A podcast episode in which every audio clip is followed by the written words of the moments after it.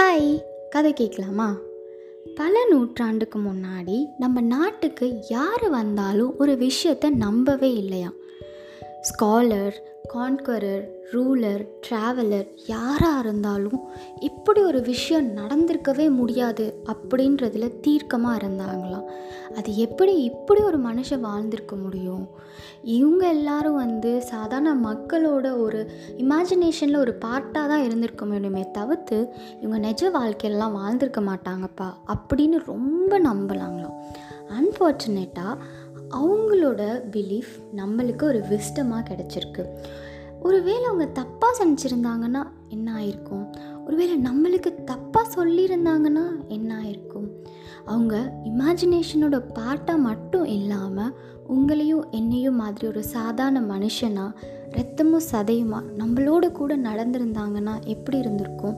ஒரு சாதாரண மனுஷன் அவங்களோட கர்மாவனால் ஒரு பெரிய கடவுளாக மாறி இருந்தாங்கன்னா எப்படி இருந்திருக்கும்? இவர் டெஸ்ட்ராயர் ஆஃப் ஈவில் ஒரு பேஷனேட்டான லவ்வர் ரொம்ப ஃபீரியஸான ஒரு வாரியர் ஒரு அடாரபிள் டான்சர் ஒரு சரஸ்மெட்டிக் லீடர் ரொம்ப பவர்ஃபுல் ஆனால் அழிக்கவே முடியாத ஒரு சக்தி. அது யாராக இருக்க முடியும்? சிவன் மகாதேவ். இவர் கடவுளுக்கெல்லாம் கடவுள்.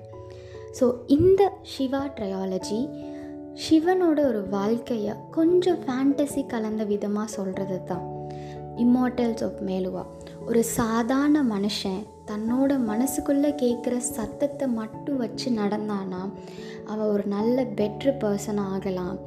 அவனும் ஒரு கடவுள் ஆகலாம். நம்ம எல்லாருக்குள்ளேயும் ஒரு கடவுளாக இருக்கலாம் அப்படின்றத சொல்கிறது தான் இந்த சிவா ட்ரையாலஜி ஸோ சிவனோட வாழ்க்கையை ஒரு ஃபேண்டசிக்காக சொல்லி அவங்களோட வாழ்க்கையிலேருந்து நம்மளுக்கு நிறையா லெசன்ஸ் கொடுக்கறது தான் இந்த சிவா ட்ரையாலஜி அதோட first part immortals of Meluha இதை தொடர்ந்து இன்னும் ரெண்டு பார்ட் இருக்குது ஒன்று secret of Nagas and oath of Vayuputras so நம்ம இந்த கதையை கொஞ்சம் கொஞ்சமாக அப்பப்போ கேட்கலாம் ஓகே நீங்கள் கேட்டுட்ருக்கீங்க அம்மு ஜென் வித் மீ அமோ